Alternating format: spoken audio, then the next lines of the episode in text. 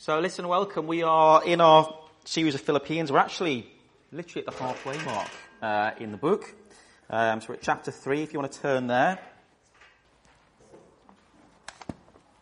We've been getting some great feedback from this series. I hope you're enjoying. It's, a, it's an absolutely amazing book of a, of a church that we can look at and actually want to replicate, want to model a lot of the ways that they were actually doing as a church. And today, Paul is dealing with an issue that was invading the church and an issue that invades the church today and invades our lives and just such a relevant issue. One probably lots of us are familiar with and yet one we constantly need to look at and assess how we're doing in this area. So, finally, my brothers, rejoice in the Lord. To write the same things to you is no trouble to me and is safe for you. Look out for the dogs. Look out for the evildoers. Look out for those who mutilate the flesh. For we are the circumcision who worship by the Spirit of God and glory in Christ Jesus and put no confidence in the flesh. Though I myself have reason for confidence in the flesh also. If anyone else thinks he has reason for confidence in the flesh, I have more. Circumcised on the eighth day of the people of Israel, of the tribe of Benjamin, a Hebrew of Hebrews, as to the law, a Pharisee, as to zeal, a persecutor of the church, as to righteousness, under the law, blameless. But whatever gain I had, I counted as loss for the sake of Christ. Indeed, I count everything as loss because of the surpassing worth of knowing Christ Jesus, my Lord. For his sake, I have suffered the loss of all things and count them as rubbish in order that I may gain Christ and be found in him, not having a righteousness of my own that comes from the law, but that which comes through faith in Christ, the righteousness from God that depends on faith, that I may know him and the power of his resurrection and may share his sufferings, becoming like him in his death, that by any means possible I may attain the resurrection from the dead. I just want to start with a video. This is an actor who is a great actor. He's one of my favourite actors, and I love a lot of his films. I believe that I had to become a famous, you know, idea and get all the stuff that people dream about and accomplish a bunch of uh, a bunch of things that you know that that look like success in order to give up my attachment to those things. It's been part of the evolution of uh, ego is is to uh, spend your uh, first half of your life acquiring and adding, thinking you can add to yourself, and and it looks great. I mean, it looks great when you got a cool car and you got good, nice clothes, and you know, and you're uh, and you've done something that people admire, but it can never fulfill you. You can never be happy. You know what I mean? It's not. It's not where happiness. comes.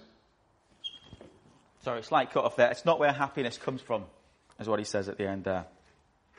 Now, Jim Carrey is a, you know, a world-renowned actor. And for a lot of people, as we look at this actor, we would say that he's made it. He's got it all. He's got money, he's got fame, he's got recognition. He's sought after. People want him in, his, in their films. You know, he hangs out in all the right cool circles of actors. And um, for a lot of us, we look at what he has and we think, surely these are the things that are going to bring true happiness and joy into our lives. Surely there's no reason that he could not be happy with the cards he's been dealt. Yeah, and this is how the world views it. And yet, we hear him in this video. He's been quite troubled, Jim Carrey. And um, he's gone through a lot. And he's saying in this video, listen, it's what I did. It's all about acquiring. This is what the culture was about. It was chasing after money. It was chasing after things. It was recognition. It was an ego, he says. But none of it could bring joy or satisfaction that he was looking at or happiness. And he looks like he's got it all, but we hear it was empty. And I don't fully know what Jim Carrey's philosophy is in life. But I do know that the culture that we live in is a culture that are searching for happiness. It's a culture that is searching for meaning and satisfaction. And for many of us, I think we actually think that these things can be found in things or achievements. And you know, I think so often these things in our lives become a bit of a fixation. They become what we think is going to save us, our saviors, the thing that will rescue us from our current life circumstance or where our current life is where we're at. And I think they become the thing that we start to worship or idolize or obsess over. And I want to say this was no different in Paul's day. It was actually no different in the church there. Paul, as we're going to see in this passage, he was going to be addressing an issue that, as I said, just keeps coming up throughout Scripture, that Paul continues to uh, address in many of the churches that he has established and that he speaks into. And he addresses this issue head on. And really, it's all about what do we put our confidence in? What are the areas that we put our confidence in? That we're looking for value? And he starts to address this, and he looks at how he used to live, and he looks at how he now lives. He looks at what he used to idolize in his life, and we're going to see how he can count it all as loss. Okay? So we're just going to run through this passage as we go. So, verse 1 Finally, my brothers, rejoice in the Lord. To write the same thing to you is no trouble to me and is safe for you. I love the fact that Paul starts with finally. As I said, we're sort of halfway through the letter here. It's good to know that as a preacher, we often come up with this. It's, it's that, I want to catch your attention, finally, but we all know it's not the final point. There's more to be said. Paul is just trying to grasp people's attention here. This isn't the final point in this book. He's only halfway through. But he wants to affirm again this key theme that runs through this book of Philippians. Rejoice. Rejoice in the Lord. You know, we hear it. I say it again. Rejoice in the Lord. And he wants to affirm we are to find our joy in Jesus. Paul, as we know at this point, he's under house arrest. And for him to say this gives a real authenticity to his current situation. And he continues to say it. And I wonder, he's telling the church it, it gives authenticity, but there's something here. He keeps saying it, and I think there's something we can learn here as we meditate, as we think about our lives, as we proclaim truth over our lives, it becomes real. Yeah? And I think Paul keeps saying it because it's hard. He's under house arrest. So he needs to keep reminding himself of the truth. Rejoice in the Lord. Rejoice. I'm going to say it again. Rejoice in the Lord. Because for him, this is as important to him as it is to the church here in Philippi. And we know that this, this is a sort of sense of a call to worship for Paul as he beckons the church to have joy in their Saviour through all circumstances. And it reminds me a little bit of John 15, verse 11. It says, I have told you this so that my joy may be in you and that your joy may be made complete. So, the thing about this joy that we're talking about here, this isn't something that we have to create. This isn't something that we have to put on the Christian smile of and go, woohoo, we're always happy. This joy that Paul's talking about is a supernatural joy. In John here, it tells us that it's Christ's joy that is imparted to us. It's the joy of knowing Him. It's the joy of the gospel. It's supernatural. And there's this promise here that if we remain in Him, if we stay close, if we rejoice in Him, our joy will continue. That's the first point. Paul goes on, and this whole section really is all about our confidence and false confidence and true confidence. Okay? His language here is quite harsh. And we're just going to look a little bit at that. So we've got verse 2. Look out for the dogs. Look out for the evildoers. Look out for those who mutilate the flesh. The flesh. For we are the circumcision who worship by the Spirit of God and glory in Christ Jesus and put no confidence in the flesh. It's a picture of a very vicious, malicious dog there. And, and actually, dogs don't get a good rap in the Bible. Okay, whenever dogs are referred to, it's, it's difficult for us in our culture because dogs are treated really like children, aren't they? We spend a lot of money on them. They're man's best friend. We love them. And yet, in the Bible and in that culture, dogs were not treated in the same way. Okay, and it's important to understand what Paul's saying here. The language is brutal because he's trying to get the church here to understand what's going on. And what you've got is you've got a group of Jews, Judaizers, okay, that are within the church here. They've become Christians, some of them. But they're so used to living under the law. And he wants to use this language to show the extreme nature of how he views what's going on in the church. And when he uses this word dog, it is a word to insult. That's what it was used for. In fact, this word was really used by the Jewish race to describe those of mixed race. Samaritans were called dogs. Okay? There was something here about not being clean. Scavengers. Okay? It wasn't a good term to be addressed by.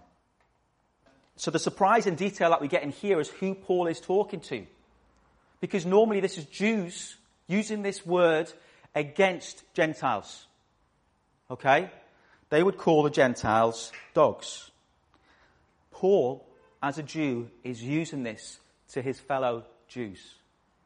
He's calling them dogs. And it's because of what they're doing. The extreme nature to what Paul sees. He sees them undermining the gospel of God in the church. Because they come in and they're suggesting to people that they need to be circumcised to please God. It's not just about having faith in Jesus. There's something else that you need to do to please God. And these guys were so used to, they come from this culture of living under the law, the Levitical law. And this was a law that God had given. So you can imagine, this is actually quite hard to go from one culture to another. But Paul is so clear here. He calls them evildoers. They're not doing good. The things that they're asking people to do, Paul sees as evil. This language is just so strong. It would have shocked you. He doesn't mince his words, Paul, here. He wants to be absolutely clear that any doctrine that undermines the gospel is bad news. And he goes on to call them mutilators of the flesh. Again, it's because they're asking people to go through circumcision. And you know, I want to say this. The first sign, basically what they're doing is it's Jesus plus this. Okay? And the gospel says, no, it's it's funny, the message this morning has all been, it's all about Him. It's all about Him and what He's done. And I think as a church, this is so important because in our own lives, so often we add things where we get our value from. We chase after things that we think are going to bring that happiness and joy. And I want to say the first sign that as a church we might have fallen into legalism is that we lose our joy. So it's funny that Paul starts with this joy to then address legalism because if you're a church under legalism, the problem is, is that it's all about proving your worth. It's all about proving and trying to attain this standard. And yet, the gospel of Christ is actually recognition that it's nothing about what we have done. There's nothing to prove. And so there's a real joy that comes as we live in that reality. It's nothing we've done, it's all about Jesus. But legalism is the exact opposite, isn't it? Legalism means we end up striving for God's approval. And it makes us miserable.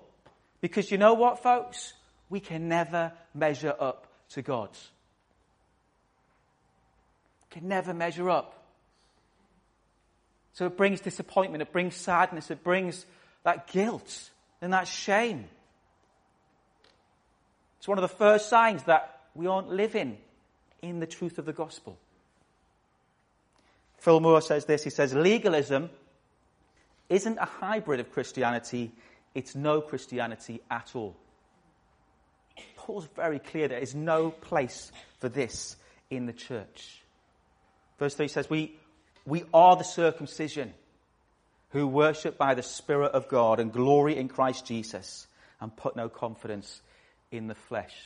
The Bible's clear again when it comes to circumcision that actually, as Christians, we've gone through circumcision. Praise God. It's a circumcision of the heart. Literally, as you ask Jesus to come into your life, the great surgeon, has replaced our heart of stone for a heart of flesh. Okay? We're no longer prone or inevitably going to worship created things. Our desire has been changed. Our hearts have been transformed utterly by the power of the Holy Spirit. Physical circumcision is not a requirement of following Jesus. Praise God for that.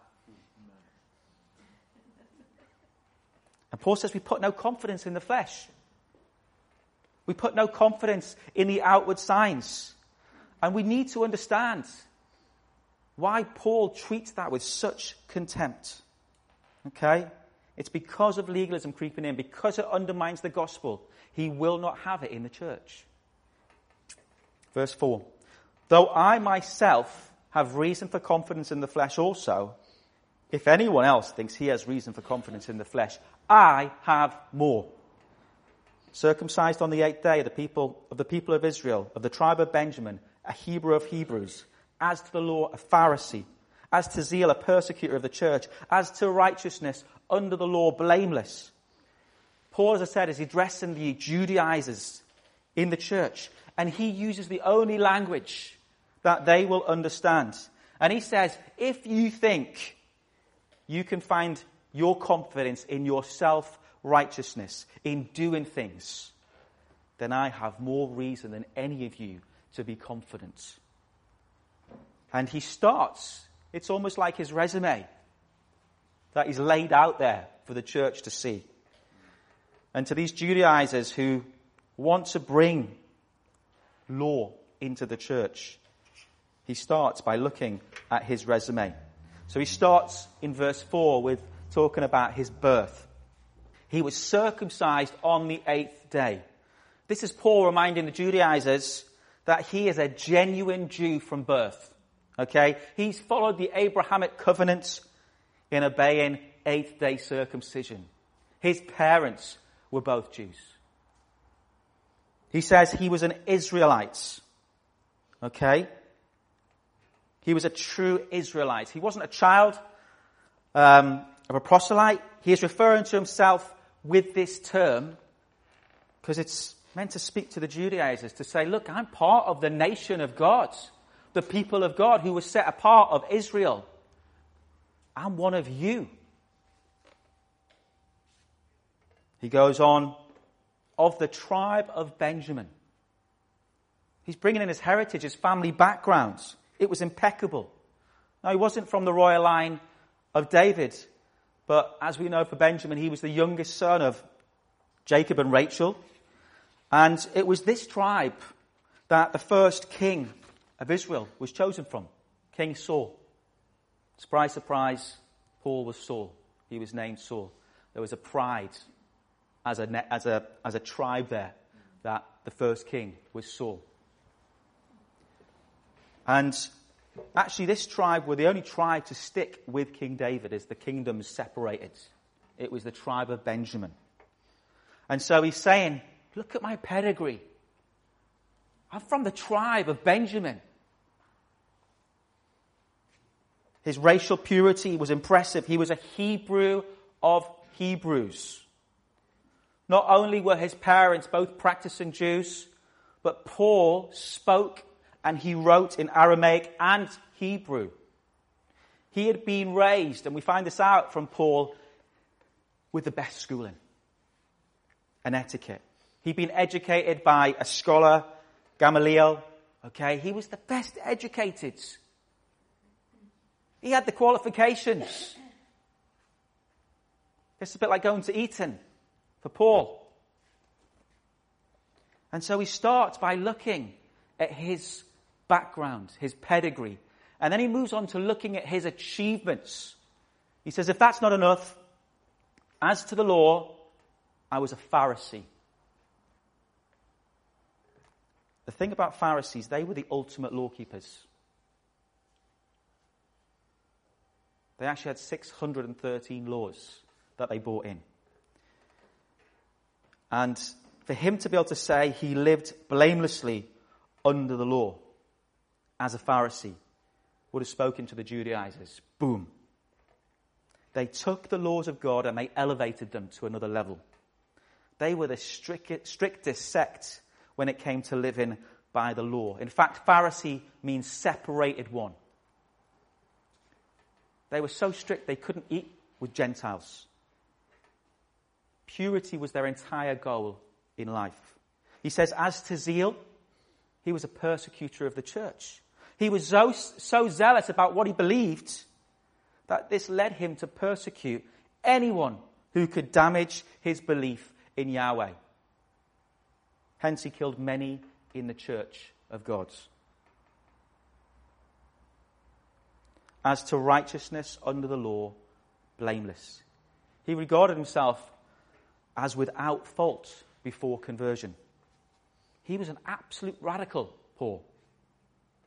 This wasn't Paul, by the way, saying he was sinless. This wasn't Paul saying he was perfect, but he says he was blameless. As I said, the Pharisees had 613 laws that they were to live in, but they still had to go to the temple, they still had to uh, offer sacrifices and prayers. But actually, living under that law, he's saying, I was blameless. And so here we have the Apostle Paul's credentials. And I have to be honest, we look at these and we might think, do you know what? They're impressive. But I doubt many of us sitting here when it comes to Paul's achievements and his backgrounds, we can empathize or even think about competing with his achievements. But I think we all, no matter who we are, have things in our lives that we think elevate our self worth. And that might mean we're looking at things in our lives that other people might look on us more favorably, or things that we think God might start to look on us more favorably for. For you, it might be with other people, it might be looking at your career success. It might be the wealth that you have. It might be your personal appearance. It might be your intellect. It might be your relationships or your friendships that you have with people. It might be your personality. It might be the football team that you support. It might be your family or the experiences that you've gone through in life. There are probably things in your life that you think elevate you with other people, that people look on and their opinion of you changes.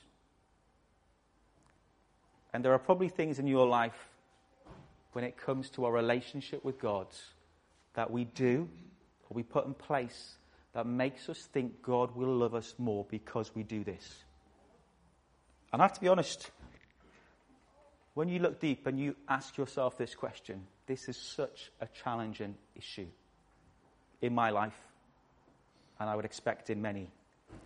And I was just thinking about my last few weeks, and I run a business, and I remember I went recently, I got invited by my bank to a, to a sort of four course lunch, and I'm sitting there with all of these other people who've been invited to the bank, and I met these guys who had been on Dragon's Den, and they started their own gin company, and they've turned over three million in their first year.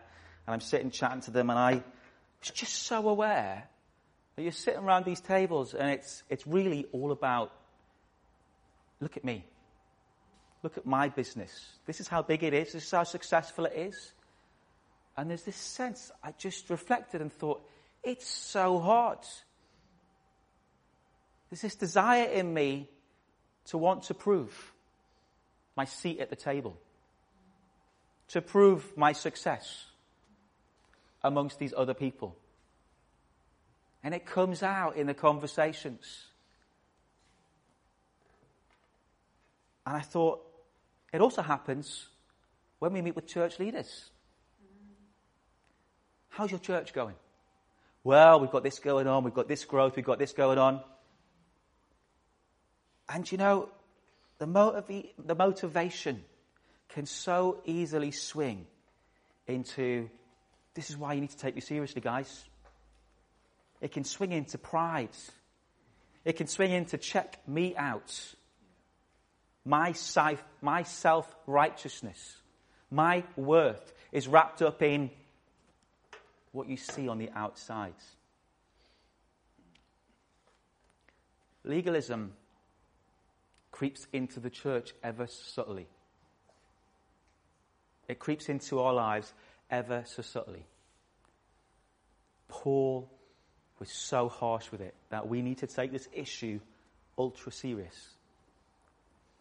And I was thinking about this, I thought, what are some of the things in church life where as a church we need to watch is legalism creeping into the church? I've mentioned that actually if our joy's gone, there's probably something very wrong. Something legalistic has crept into the church. But I thought, if we as a church, if you're defining your relationship with Jesus based on the disciplines that you have in your week, how much time you spend writing, reading your Bible, how many times you get up early or have those worship times, or how many times you read the Bible with your kids as they go into bed. Does that make you feel, okay, God's pleased with me? When we start to separate our spiritual life from our natural life, and we separate them out, I think legalism's creeping into the church. When we look at our lives and we realize the only people we're hanging out with are saved people, look at the Pharisees. They didn't mix with Gentiles. This legalistic bunch of people would not mix with others. They had separated themselves. The very thing that God has called us to do is to not separate ourselves, but to go and be in the world, to go and bring His good news. So if we look at our lives and every area is based on church folk, folks, there's something wrong in our lives. If we live with a constant condemnation over the mistakes that we make, with that guilt and shame. And I want to suggest legalism has crept into our lives. It's not to say there isn't regret. It's not to say there isn't that point of going, Lord, forgive me. But if it becomes condemnation, legalism's there. Paul goes on to say, But whatever gain I had, I counted as loss for the sake of Christ. Indeed, I count everything as loss because of the surpassing worth of knowing Christ Jesus, my Lord. For his sake, I have suffered the loss of all things and count them as rubbish in order that I may gain Christ and be found in him, not having a righteousness of my own that comes from the law, but that which comes through faith in Christ, the righteousness from God that depends on faith. Paul's telling us here that when he met Jesus on the road to Damascus, He didn't just need to repent of his rebellion against God. Actually, he needed to repent of his reliance on man made religion as well. And he tells us here in this passage that he needed to treat his religious achievements as loss. Another word for loss is liability. You see, these achievements that he had been working on, they hadn't just failed to set him right with God, but they had become an absolute liability by giving him a false confidence that God was pleased with him without needing Jesus to be his Savior. They become not just a loss, an absolute liability because it produces a false confidence in us before God. And he uses this word. It's not a great translation. It's the word rubbish. I count them as rubbish. And this word is skubalon in the Greek, which is a strong word again. It's excrement. He wants to shock people. He wants them to know that all of those things, all of those achievements that look very impressive, are crap. It's dog poo. And what he's trying to do is he's trying to wake us up to the stench of legalism in our own lives. And it reminds me of a verse in Isaiah which says, All of us have become like one who is unclean, and all of our righteous acts are like filthy rags. God tells us that actually He's offended when we try to gain forgiveness, acceptance, or approval from Him through our own religious efforts. And when we look at the history of the church, folks, we see that this isn't just a first century issue, but this issue of legalism has been there in every single century since. Martin Luther, who was a reformer, a theologian, a monk in the 16th century, had this revelation from God as he was reading Scripture. And it was this revelation that his righteousness, his justification before God, was by faith alone in Christ Jesus. Faith alone in Christ Jesus. And this revelation that Luther had that brought a massive reformation because the church at the time were telling him, you've got to pay this money, you've got to do this, you've got to do this to get your sins forgiven. It changed the face of the church as he recognized what Paul is essentially saying here in this passage. Our own works, our own self righteousness can never and will never put us into a position to impress God. They cannot ever earn our salvation because they're like filthy rags compared to Christ. But the gospel, the good news, is that Christ has bought our salvation through his death and his resurrection on the cross. You see, he was perfect where we never could be. He was spotless and blameless. And it was only ever him who could achieve our salvation from death. And so he comes with an offering this morning to us, folks. He offers us a gift. And it's a gift of his righteousness to us. And I want to say, when it comes to a gift, there's numerous ways we can respond. I think, obviously, within British culture, we tend to be, oh, lovely, put it down there. I'll open it later. But actually, our kids know how to do gifts. Okay? This gift isn't supposed to be passive. It's not supposed to be, oh, it's a lovely gift. Righteousness. Just there. It's not a passive thing. Actually, it's not even an active thing where we have to do something. What do we need to do to get the gift? Give me the next clue. This gift simply about receiving. It's about accepting. And it's through faith. It's receiving this gift of righteousness through faith. And I want to say faith pleases God, but it's not a way of earning the gift either. Oh, I've got faith, therefore that's why I deserve the gift. No. Paul says that's not the case either. Faith is the way which we receive the gift. We receive this gift of righteousness of Christ in faith that we become righteous.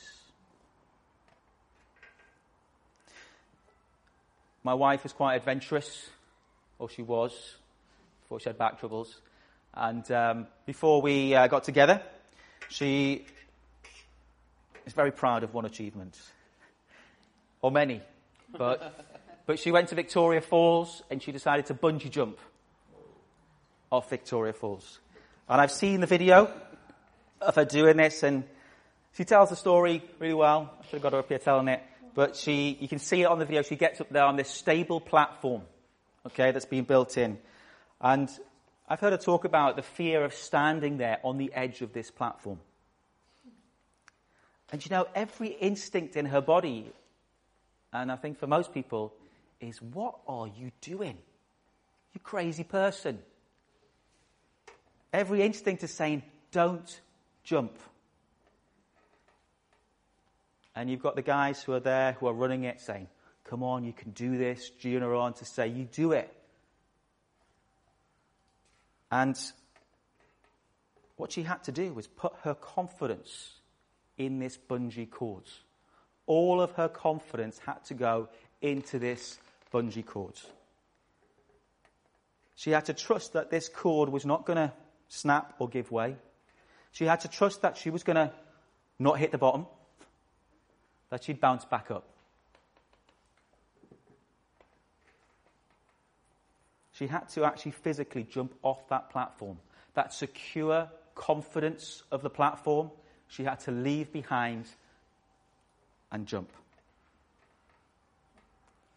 And you know, it was impossible, or it is impossible, for her to keep hold of that platform, that confident, steady thing that she thinks is holding her weight, whilst making the jump. You cannot physically do both things at once.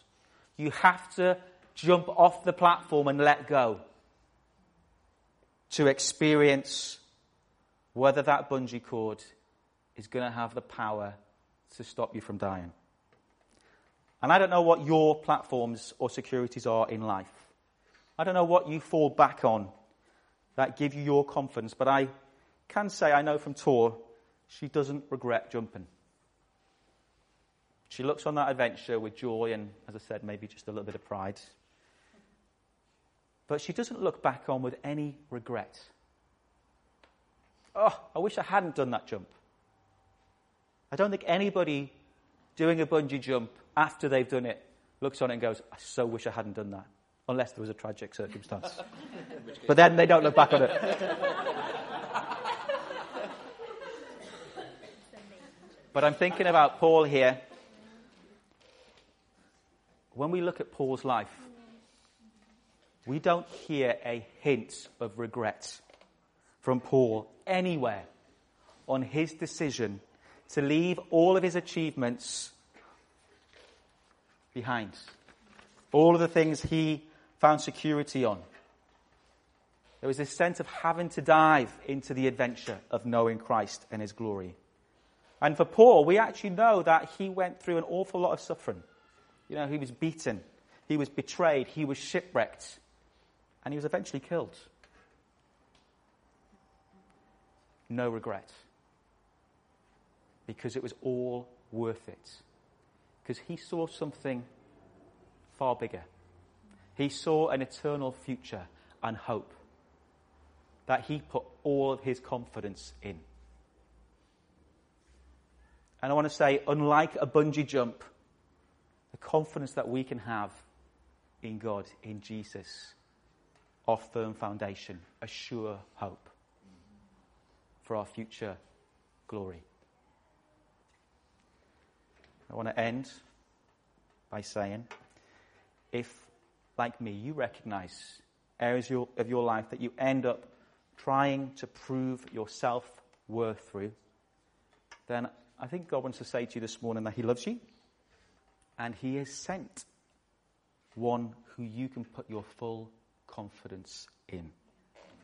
One who doesn't condemn you this morning, but I think one who just wants to redirect our gaze off self, off trying to prove to the world our value,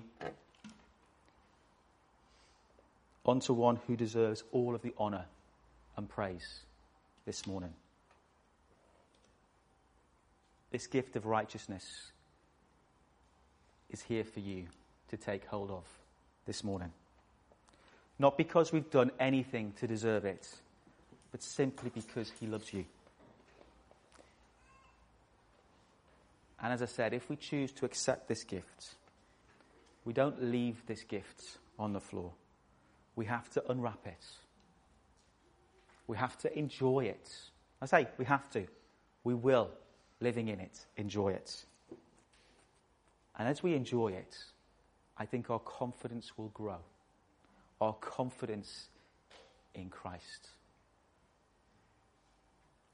Do you know, this is a huge issue in our lives. I think for many of us, if we actually examine our lives, we can see the areas in our lives where we're putting our confidence in that is not Christ. Okay? And God wants to deal with it. I believe he wants to deal with it this morning. He's not content to just say, oh, yeah, go out, keep living the way that you're living. He wants us to live in the goodness of the gospel. That you have nothing to prove this morning. You don't have anything to prove to him or to other people. You're precious to him. You're his sons and daughters. And he died for you so that you could know him. And I believe for many this morning, this is this sense of you're going to need prayer because you are recognize some of those things in your life that you think, I don't know how I'm going to give them up. How I'm going to jump off that platform that makes me feel secure. And God tells us right here, it's through the Spirit. Okay? And so as people pray for you, there's going to be a sense of the Spirit doing a work on you. It's a supernatural thing. That God's going to change your mindset. He's going to change that having to prove.